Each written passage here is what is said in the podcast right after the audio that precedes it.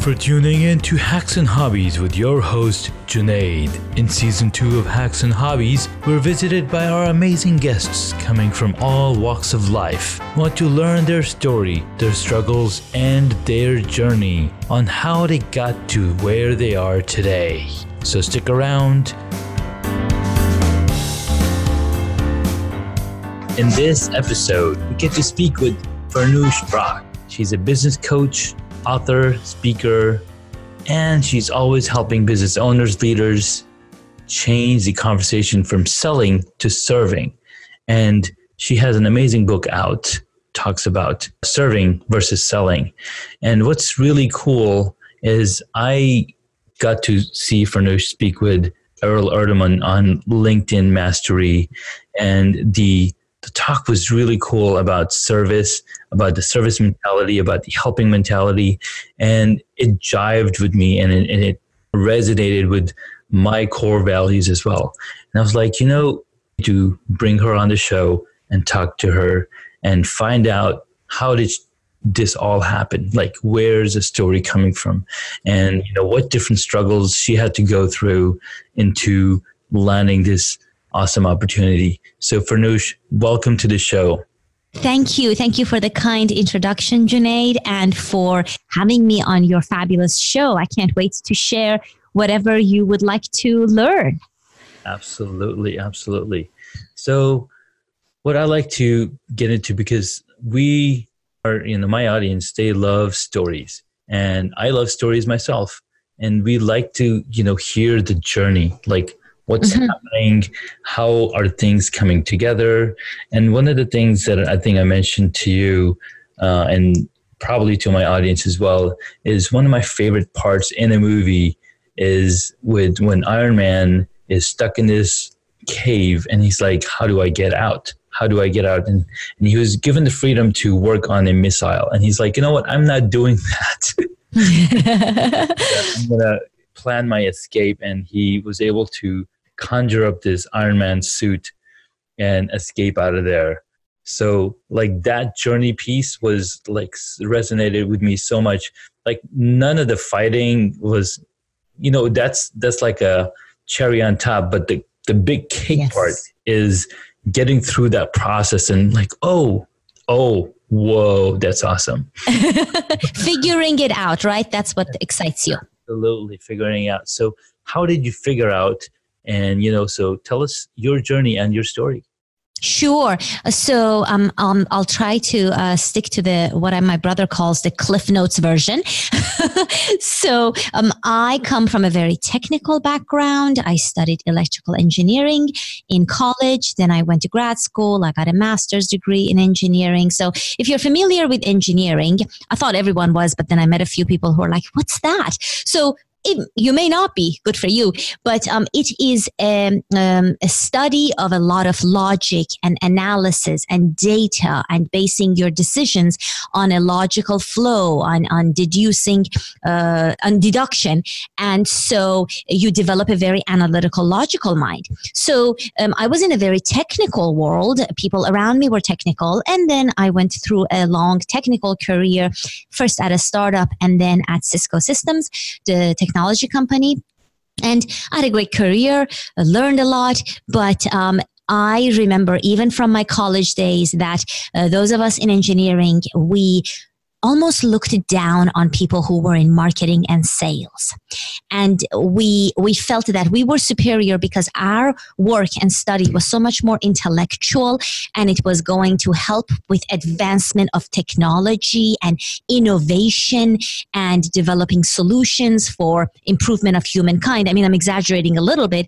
And the people who were in sales they just had to go out there and make up a bunch of lies and sell so this was my mentality and the culture back in engineering school. When I arrived in the corporate world, in the technical space still, I felt that even though we still felt a little bit that way, we also envied the salespeople because they went to big parties and they made huge commissions and they worked less hard, but they had respectable jobs. And so it was really interesting.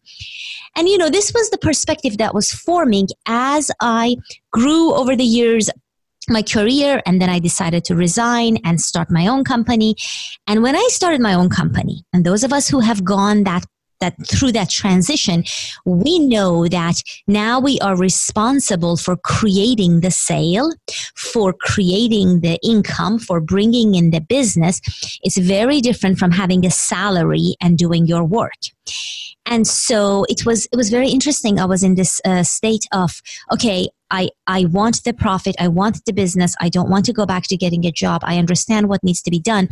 I'm certainly not going to like it, but I'm going to do whatever it takes.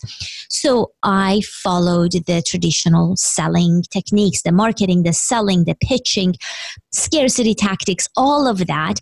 And I felt there was no other way that I could close business, whether it was for a small product or for a coaching package. And, you know, I had mediocre success with that, I will admit, uh, because obviously I didn't go back to get a job, but it didn't feel good. And please interrupt me anytime. I, I can pause. Yeah, one of the things that, um, like you were mentioning earlier, uh-huh. engineers look down upon marketing and sales and make fun of them. And there's a huge um, industry where you could see that and well not an industry but the uh-huh. dilbert uh-huh. comics is all around that like, that's right the dilbert was hugely popular among them yeah, engineers love it and and you will see dilbert making fun of the marketing department yes and um, they even had a two season tv show dilbert did mm-hmm. Mm-hmm. Cool. right yeah, you on Right. I believe it was a Scott Adams, right? Scott Genius Adams. creators. Yes, yes. So, so there. So you understand, you know, the the um the t- the mentality and the place that uh, you know nurtured those thoughts for good reason because selling in its traditional sense is to me nauseating it really is. You know, these pressure techniques, scarcity, manipulations, and sometimes it's not that bad, but at the end of the day, the people who are selling have an agenda. And again, that's fine and it works. Cold calling works. Uh, those techniques work. That's why people do it. But for me, I felt like if I was going to be in this business for the long term to sustain it, right? We want to sustain a business so that we can build something that lasts. Uh, some people go into business and then two years later they're back at a job. I wanted to really have a sustainable, scalable business. And to do that, you cannot and I, I will welcome uh, arguments against this, but I believe you cannot go against your core values and survive and thrive in the long term. So, in other words, if I hated selling, Junaid, and I needed to sell to, to create my business, and there was no other way other than the traditional selling techniques, I could do it for a short period of time. But because of that inner conflict, I wouldn't have been able to enjoy it, to feel fulfilled, to do my absolute best in my business, and it would have led me down a path of um, less success, to say the least. I mean, the entire reason you left, mm-hmm. you know, your cushy job is to create something for yourself. And if you're doing, if you're creating something for yourself and that's not making you feel good. Yes. Isn't that the ultimate irony, right? Yeah. Exactly, exactly. I mean, I didn't want to create another job for myself. That's the overwork, uh, the workaholic version, right? Killing yourself to stay in business so you avoid getting a job or uh, feeling icky about a major part of your business, but doing it anyway. So I was very lucky that um, a few years ago I stumbled on a few role models in the industry, in the coaching world, and one idea led me to another, and it was this this new perspective, this new paradigm that that uh, said you don't have to sell you can be of service you can you can have win-win i know it sounds like a cliche but you can have true win-win at the end of a conversation where you go into a conversation hoping to close business, but at the end, it may not work out. It can still be a win win. And it was a complete paradigm shift. And I was hooked. I still didn't believe it would work, but I, and I was in a mastermind at the time. So we all decided to put those ideas of serving and creating clients, for instance, versus getting clients, different phrases, different mindset, and, and a different approach altogether to coaching people, coaching businesses, what have you. And um, we all had really great success with this. And, and it was so much joy and fulfillment to work with people who actually wanted to work with us and who were willing to invest at levels that really was far above what I was having trouble selling earlier in my business. And to see that they were getting value far above what they invested, which spoke to the work I was doing, which built the confidence and helped me explore and be more selective and, and be be really um, in a place where um, I have conviction that this is the way I want to run my business. I am here to serve. There are some who will resonate with me, there are many who will not. Those few are whom I'm going to serve. And I don't have to go into a selling mode in order to stay in business and thrive. That is very, very, very um, deep. And, and it makes it makes a lot of sense because if you look at people are still selling and the tactics that go through maybe they're okay with that right? Like you mentioned if it's in your nature to be that person sure. If it's not then you know you're not gonna you're not gonna be happy.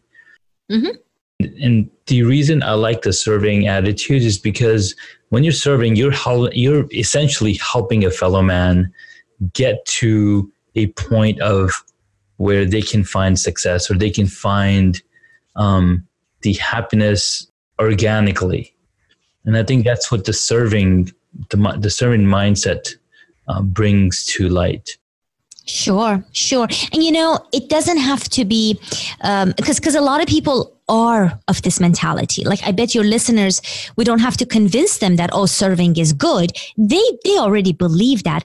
I think that the, the challenge is when we actually put it into practice and sometimes we are over giving and it's exhausting because if you're running a business and you're still not creating income and, and sustainable results, then obviously you will resort to other means.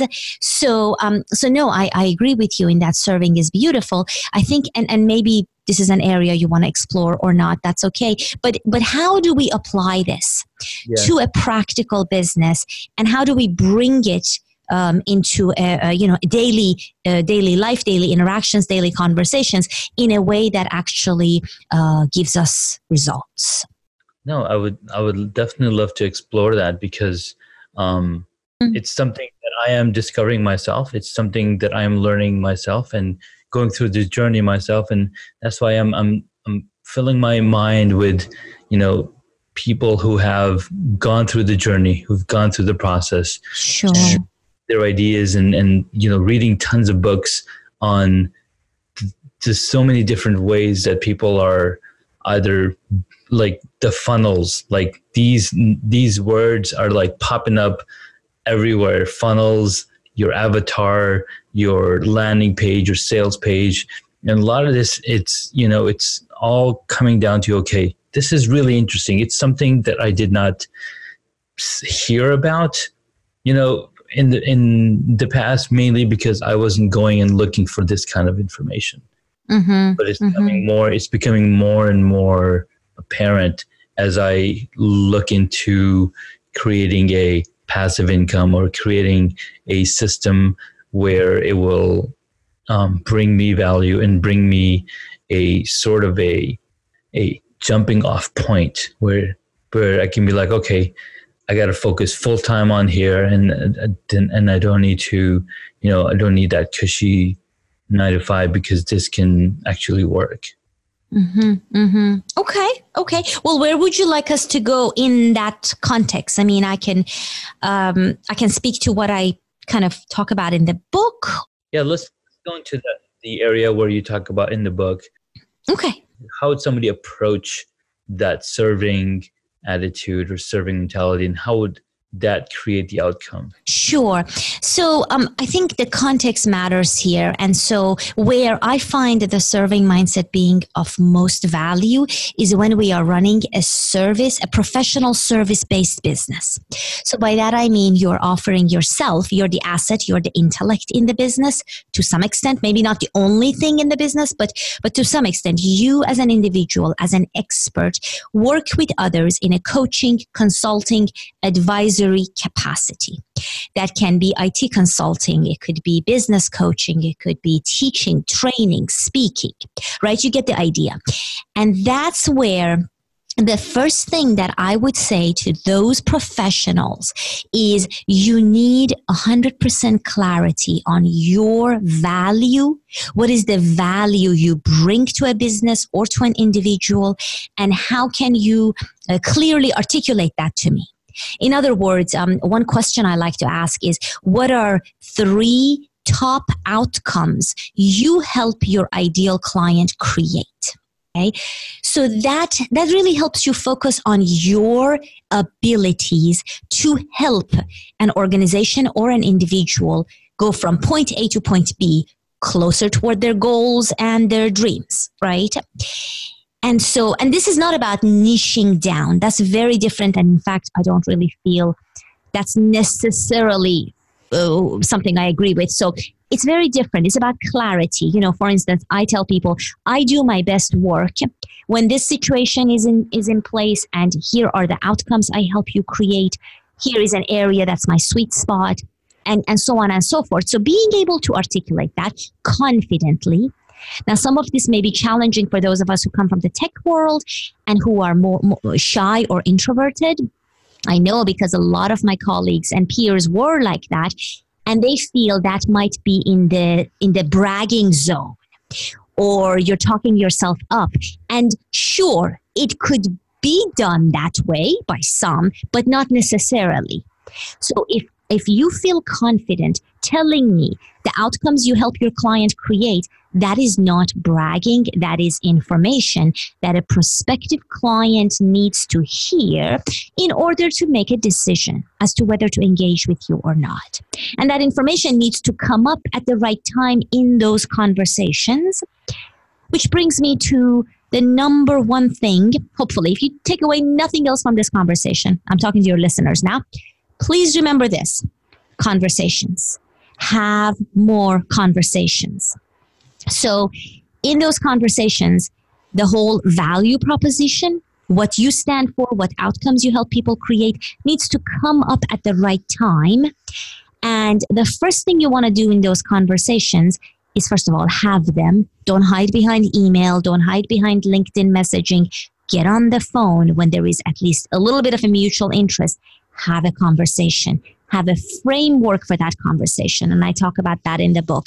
But at a high level, you want to set up the context of that conversation with your prospective client.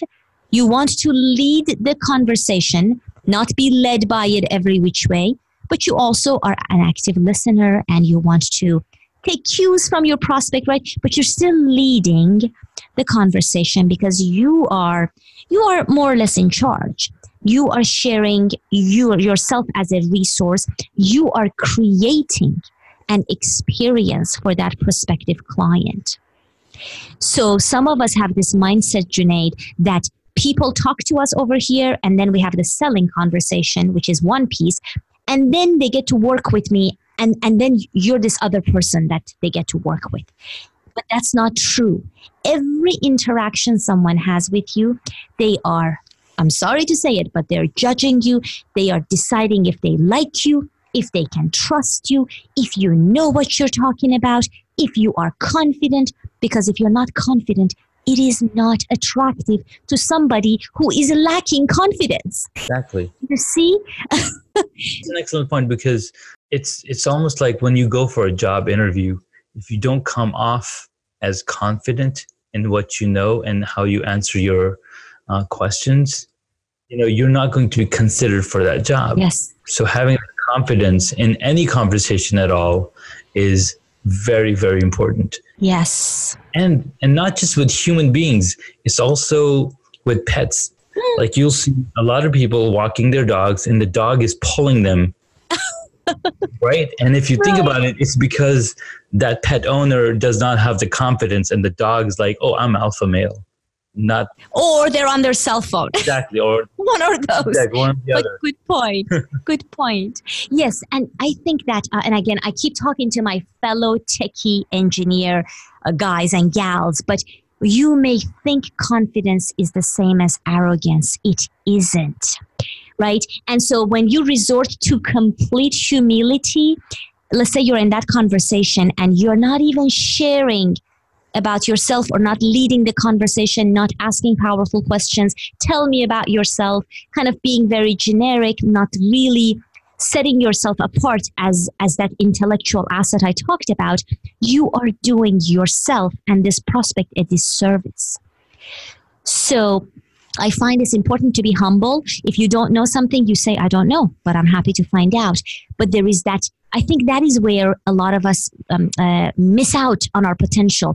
We feel we need to be humble, whereas you need to be confident because we, we, we, we do, at the risk of being arrogant, we, we resort to humility. But if this prospective client doesn't hear your confidence in helping them, all your expertise and your diploma and your certification and all those acronyms, they mean nothing to them. And because they want to know if you can help them and if they can really trust you. So, um, and you don't have to be anyone other than who you are. So you don't have to be this dominant, loud, obnoxious personality, which we associate with the typical salesperson. You can be true to your character, but you still need to emphasize the confidence, clarity, your own expertise, your ability to help, your desire to help this person in that conversation so that you can arouse the curiosity in them to want to learn more about you and and you you lead the conversation in that direction so i realize i'm jumping a little bit all over the place just talking about the conversations so i'm to defer to you to kind of lead us in the next direction Junaid. no those are those are some very very valid points because um, having confidence having um, the ability to see you know that you're not being arrogant and that you're being you're coming you're speaking from a point of expertise mm-hmm. about what you know which also informs the client that okay what you're telling me is on point is makes sense because you know you're the expert. And sometimes i have this issue myself. Like i would be talking about something and in my mind i'm questioning myself but then what I'm saying, you know, people will take it seriously and like, okay, that's what you said. That's what's going to happen. So then what, getting that kind of feedback also gives you confidence. It also raises awareness within yourself that I got this. You know, this is this is uh, probably the proper way to go. And then another way to build confidence up is, of course, reading tons of books and having more conversations, like you mentioned. Yeah. The more conversations you have, the more you um, begin to have a self awareness of yourself. Yeah. Another one I, I, would like to add into your great list is um, I was just talking to another engineer friend of mine who he's the true engineer. Um, I kind of left engineering behind, but the true engineer, and also he runs his own company now, is that um, you want to um, oh my gosh, I just lost my train of thought. Uh, we were talking. Oh, yes. I was telling him that he needs to be confident. He's helped a lot of his clients. And so he didn't buy my story. And so, because he's so fact driven and data driven, I said, you know what? Why don't you go to three clients that you helped recently and ask them have them tell you what you helped them accomplish. What did they most value in working with you?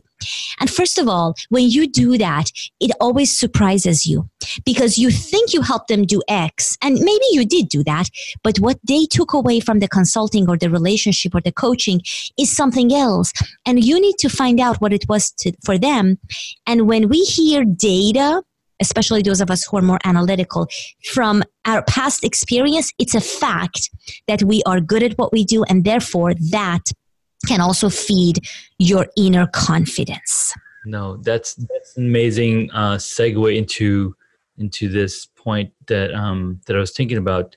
I've been reading the book Ask by Ryan Levesque, and he's mm-hmm. an analytical person as well. And he said he's developed an ask method where he will go out and ask his list or his audience, hey, what is something that you're struggling with? Just like just like you ask your friend, your engineer friend, to ask your clients what is it that you help with? So what that does that gives you exactly the idea of what you need to be building your content around. Yes yes very good. Yes mm-hmm. oh, this is this is the problem i'm having. Like well i've got a solution for that. And that's that's another thing that i'm working with right? Because i have so many skills in so many different areas right. but i don't know which one to you know focus on because i haven't asked that main question where can i help you? What are you having trouble with? And then i can design my course or design my stuff around that specific item. Sure. I like to give you another um, uh, angle to that because that's good right? We want to demand uh, to uh, to be receptive to what our market or our mailing list or our prospective clients want of course. Um, i also want to always make sure that's aligned to what I'm uh, what I'm passionate about. So you know there has to be an intersection. For instance, I've done and I continue to do career coaching, right? I'm very good at it. I can do it in my sleep. You know, I can help you navigate the corporate landscape and all the diplomacy and um, and and now I'm finding, you know, that may not be something I am as passionate about as another another topic, you know, hence the serving mindset, which is mainly targeted towards business owners. So if your passion is pulling you in one direction and then the the you know the platform you've developed is pulling you into another i would say pause and definitely listen to why you may be pulled in this other direction. Ideally, we want intersection. There is demand, there is passion, there is income, and uh, stability in this particular area that we're going to go for. And of course, that can evolve over time for a couple of years you can focus on one thing then it can evolve because you evolve as an individual if you're always growing. Now i don't know if that's going to make it more confusing for you or helpful but i just had to share that. That's absolutely helpful. That's absolutely helpful. You've got to find the intersection between your yes. passion and what they're looking for. Yeah. Mm-hmm. right. Right right and, right. and bring in the the monetization part. I think um mm-hmm. mr mr london the so I, I joined this one group and I'm getting emails from Mr. London every day. Hmm. He wants basically he, he's trying to get me to join and do the challenges that he's you know he's like do this exercise of coming up with your main topics with 10 different topics that you can talk about mm-hmm. and then record videos basically he's walking through somebody who's totally brand new at it sure how to get to that point where they can find that intersection between the two talent and passion that they have. Right right. I mean you can also just experiment. You can take this whole the whole methodical approach of doing a bunch of videos setting up a mailing list and just like building based on what you think you want to teach or or offer. Or you could experiment. You could um, secure two clients and experiment on a particular area of expertise that you have and see how you like it. Because if you haven't done it, Junaid, you may think it may feel a certain way to say consult people in xyz but when you start doing it you realize the reality of it and maybe it's easier maybe it's harder maybe there's other elements so nothing beats firsthand experience that is my point here. So if you can, and it, it's okay to explore before you decide this is the topic of my book or this is the topic of my course. So um, I think if you're in that phase, um, how much have you explored? How many conversations have you had? How much have you tested the depth of your knowledge, right? Because depth, I think, is also important. A lot of people have surface level knowledge on a lot of things, but how many things can you go deep on? Like you can talk about it for four hours straight and you're just getting warmed up. Mm-hmm. So I totally, I totally, get that. And um, um, so there's a lot of different things for me. Um, one is mobile video production, and mainly because I've been mm-hmm. passionate about this specific area of video production for the past 10 years, since, as long as we've had the smartphone. And being a photographer and a videographer, it makes sense to me to talk about these tech technology stuff. Mm-hmm. Plus, I've been blogging about technology for the past 10, 15 years. And I feel like, you know, I have a grasp on technology. I have a grasp on, you know, what to look for when you're either building a computer, either you're you know setting up Mm-hmm. um, a shot, a lot of different things. And and um, so far, what I've done is I've written a chapter on strategies to success on this mobile video production. So um, Mm-hmm. I've got to go into and, and edit my document, edit my chapter, and make sure that it all sounds good. And um, it'll be off to the races. Hmm. We'll see what happens there Right. So- so yeah so that's exactly what i did last year is you know figuring out what it is that i can based on my passion and based on my passion and based on the talent and based on what the market is looking for and with this um, rising age of video not just on youtube and, and facebook but also on linkedin like linkedin just jumped into video last year Mhm. there's so many people on linkedin that that are doing video that are you know they could be doing video much better and Mhm. um, so that's i think that's my target audience i'm, I'm still Mhm. articulating and, and building up the material to see okay i need to go ask questions i need to go you know have them give me feedback and and be receptive so then i can continue and building on that Yeah. No, I hear you. I hear you. I mean, it sounds like, you know, you've thought it through and um, now it's time to kind of test your ideas, right? And see how it goes. yes exactly Yeah. and if that doesn't work i can always you know go and talk about beekeeping I was just going to say that. that is fascinating. Bees are amazing. You know, we just had a um, beekeeping class started back up uh, this spring, and um, over over last year, because I'm also in uh, Cub Scouts. My son goes is a Cub Scout, Oh, and um, the den leaders, uh, like few of the den leaders, and and um, in Cub Scouts, they're like, "Oh my God, you're in beekeeping! I want to do beekeeping as well." So when the class started this spring, right. had um, you know four people show up that were all re- referred by me That's and when they're doing their introduction they're like oh um Junaid Junaid's doing it so I'm doing it See, that's called influence, okay? And it's in the most unexpected place because you're passionate about something, they hear about it, they are passionate, and now, you know, this little class has formed, ideas have come together, people have come together. Yeah, that's awesome. calling myself the beefluencer There you go. Very clever, Junaid. so hmm. maybe there's something there I mean I did buy a domain name called My Humble Bees last year because I was like I'm gonna produce all this content all around bees and I can just post it on here You know, you might be joking, but I'm going to tell you amazing things happen, like still to my shock, when I started getting fascinated and addicted to green juicing in 2007.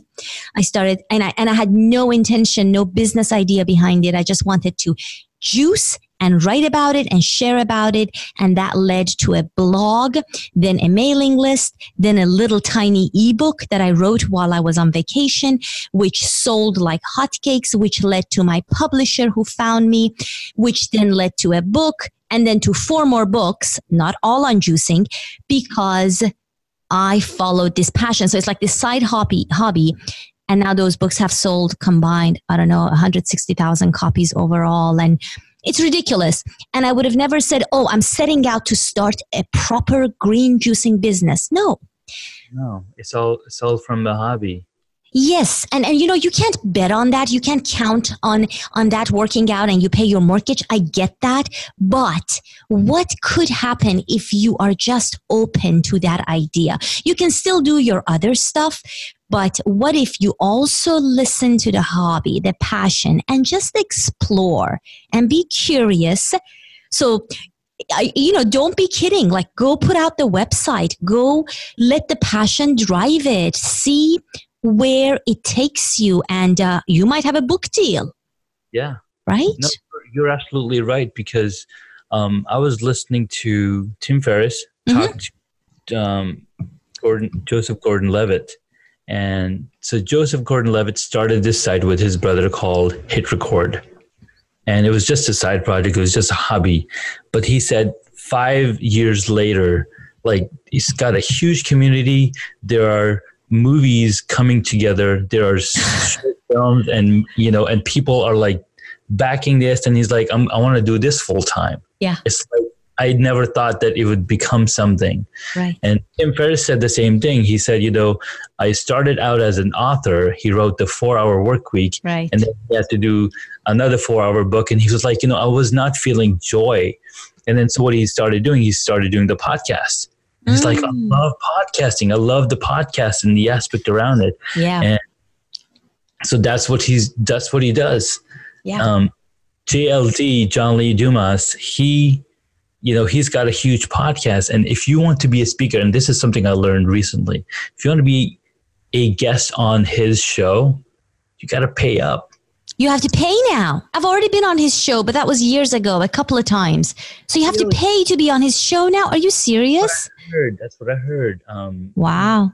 five thousand dollars. So you were on John Lee Dumas's.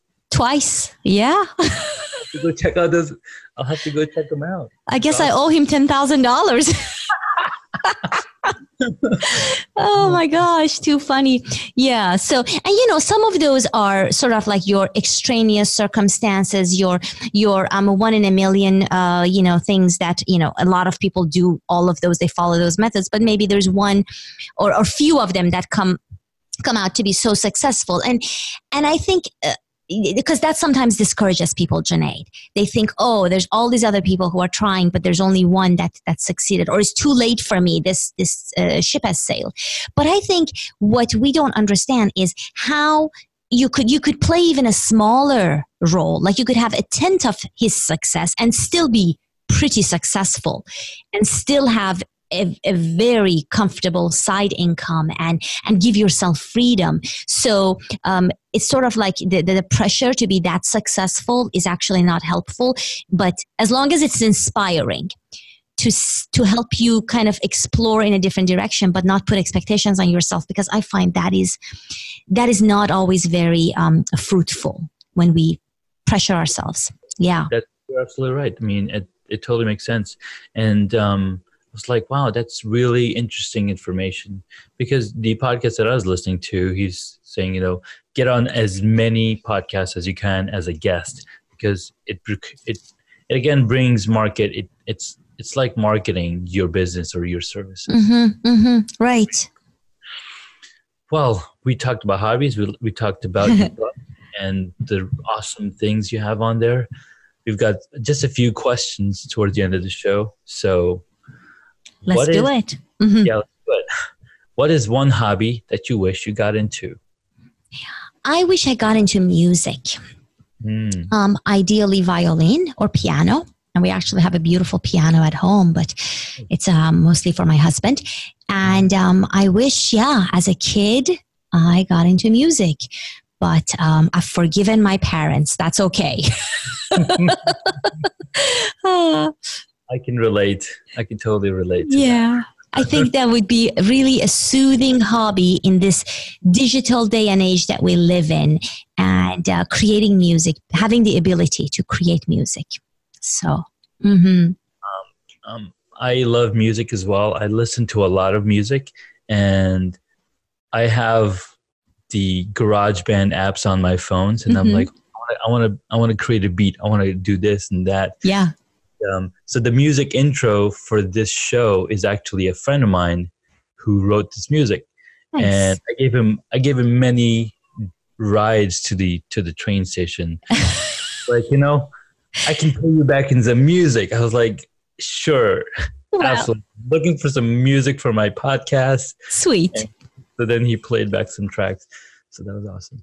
Okay. What is your favorite movie or TV show? And if none, how about a book? Mm, I have so many favorite books. Um, um, I would say one of my favorite movies, and this is not going to sound very intellectual, but it's Robin Williams and Nathan Lane in The Birdcage. It is the funniest and um, just the most lovely movie to settle down with. I love that movie. I mean, I love tons of movies. You know, we go to the Toronto International Film Festival every year, and I um, I get a chance to watch movies that don't make it to the big screen. You know, it's a it's where it's the premieres happen, and it's a great great festival. But that's the one that I wanted to share because if you haven't seen it, and of course, you know, it's a um, it's a reminder of Robin Williams and the talent that we lost. So yeah, good one. hmm I will have to check it out. I have seen that um, front cover before, but I've never. It's so good. So good. I might have to go watch it again now that I'm talking about it. You better go, go on. I will I will go on. All right. Uh, what is your favorite superhero? You know what? I really like, this is going to sound really silly, but I really like Edna in The Incredibles. So um, Edna uh, designs the suits.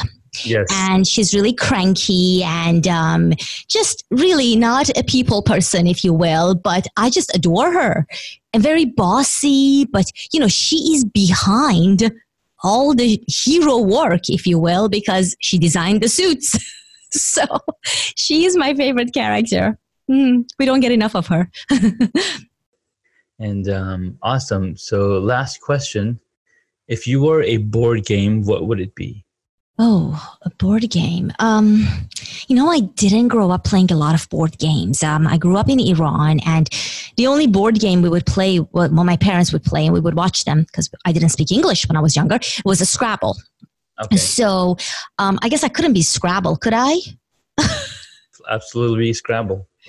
Oh, okay. All right, then I'll be Scrabble. Yes, it's a very special game to me. And it's words and language and things that I love so much. So there we go. I'll be Scrabble. Perfect.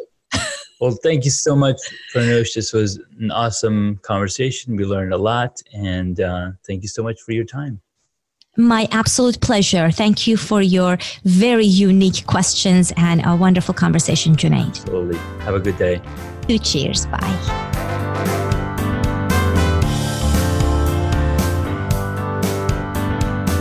Thank you so much for taking the time to listen to this episode on hacks and hobbies. We absolutely appreciate your contribution. You can find additional notes on hacksandhobbies.com. Please share the podcast with your friends and tell them what you learned about our guest today.